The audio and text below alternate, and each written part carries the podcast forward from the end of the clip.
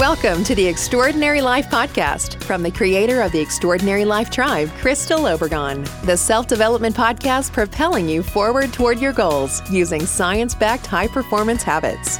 Reach the next level in your physical and mental health, see new heights in your relationships, gain clarity on your purpose, and live your extraordinary life. Welcome your host, writer, speaker, and coach, Crystal Obregon. There. This is Crystal from Crystal Obregon Coaching with episode number 57 of the Extraordinary Life podcast. This will be a short one, short but sweet. My boy is back to school, and my husband and I both seemed to have avoided COVID this time around. I'm trying to get back into my morning routine since it seemed to fall completely apart over the summer. Yes, I know it's still summer, but when school starts so early, it doesn't entirely seem like it.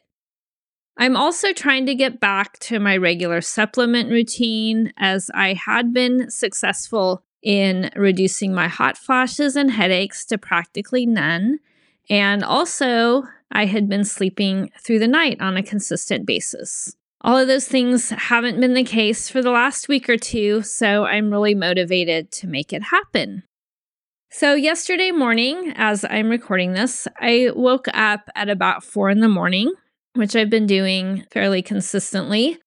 And normally I would try, try, try to get back to sleep or maybe even get up for a little while before returning to bed. When I do that, I then get up around seven or eight, and my morning routine doesn't happen because the rest of the household is up and about. So this time I decided that I'd just get up and stay up. I'm usually asleep by 10 p.m., so I had gotten a little less than six hours of sleep. I thought that I'd use the time instead of trying to sleep unsuccessfully. What I did is I took my morning routine to the limit. I won't do this every morning, but it did help remind me why I do it. And I do it because it works and it makes me feel good. Some of the mindset work that I do in my morning routine is some of the most important work I do. So I got up, I unloaded the dishwasher while I made my coffee. And then while I drank my coffee, I wrote in my gratitude journal because it had been an entire month. I dropped off when I thought I'd cracked my tooth on vacation and I was in pain. Hard to be grateful at that moment.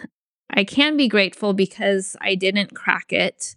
I just saw my dentist and he couldn't see anything wrong, which means I probably did sprain the tooth ligament, biting down on the piece of olive pit in my salad. So that really is a thing. I also went on to read a chapter in a book I'm reading called Prosperity by Catherine Ponder. And then I folded my kitchen laundry while listening to the first module of a course on tapping or EFT that I just started. And then when I was done with that, I did the tapping meditation that went along with it and followed it with my regular 20 minute meditation that I like to do from my Deepak Chopra app. Since no one was up, I decided to do a quick mop of the kitchen floor, which had been on my to do list, and then started breakfast for the family. After my son went to school, I logged into my yoga class, which is usually my Tuesday morning thing, but I hadn't done it for a while. After that, not only did my mind feel good, but so did my body. This was a very exaggerated version of my morning routine. I hope it's obvious that one, I'm not going to get up at 4 a.m. every day. And I'm also not going to do all the things that I did that morning. But it did make a difference. And I got the feeling of the routine back so that I was more motivated this morning when I woke up to do my regular morning routine. And I also had a really good night's sleep as well. This goes back to the whole idea of habits. Sometimes you want to get back to an old one, and sometimes you may want to start a new one. how long does it take to create a habit or get one back? I've heard everything from three weeks to three months.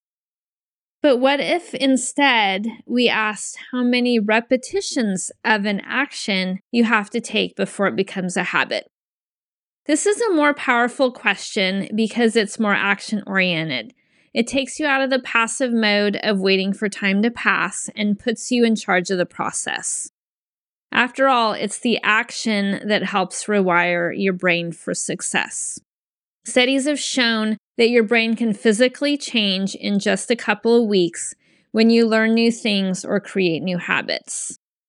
This is called neuroplasticity, and it's a relatively new area of brain science. We all grew up believing that the brain was static, and once you reached a certain age, there was no way to change it. That whole idea of you can't teach old dogs new tricks. That's been tossed out the window as researchers have found that adults have been able to physically change their brains based on their actions. There's a specific process called REACH, R E A C H, to help rewire your brain, also known as creating new neural pathways in your brain.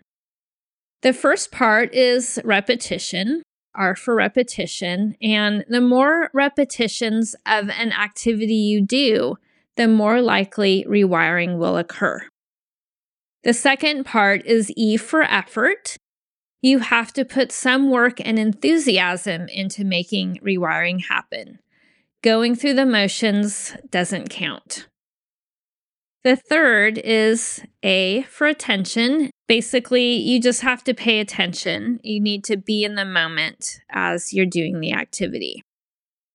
The fourth has to do with the level of complexity. The more challenging your habit or activity, the more your brain will rewire. For example, learning to speak a new language requires more rewiring than drinking a glass of water first thing in the morning. The last part of the process is health. The healthier your body and brain are, the more ready your brain is for change. So, lay the groundwork for change by getting exercise and sleep and eating a healthy diet.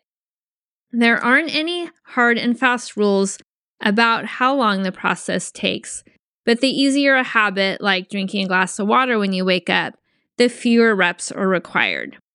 A more challenging habit, like planning your meals ahead of time, might take more reps. Personally, I find the idea of repetition much more empowering than waiting around for a habit to stick. Being intentional about getting those repetitions in puts you closer and closer to making the activity part of your lifestyle. On that note, I've decided to make my seven day wellness challenge available. It's free and it has one easy habit each day for seven days with some education about why you'd want to do the habit in the first place. It will help you start or restart some habits.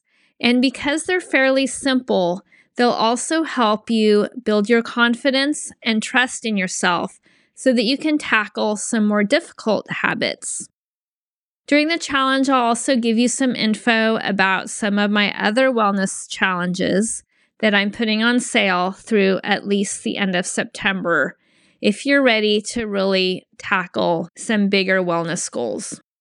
Following your dreams and achieving your goals requires energy, and what better time to jump on the bandwagon than late summer, early fall? I'll have a link to the details for the challenges in the show notes. And remember, the first step in creating change is really just one step. Have a great rest of your day, and I will see you in here next week. Bye for now.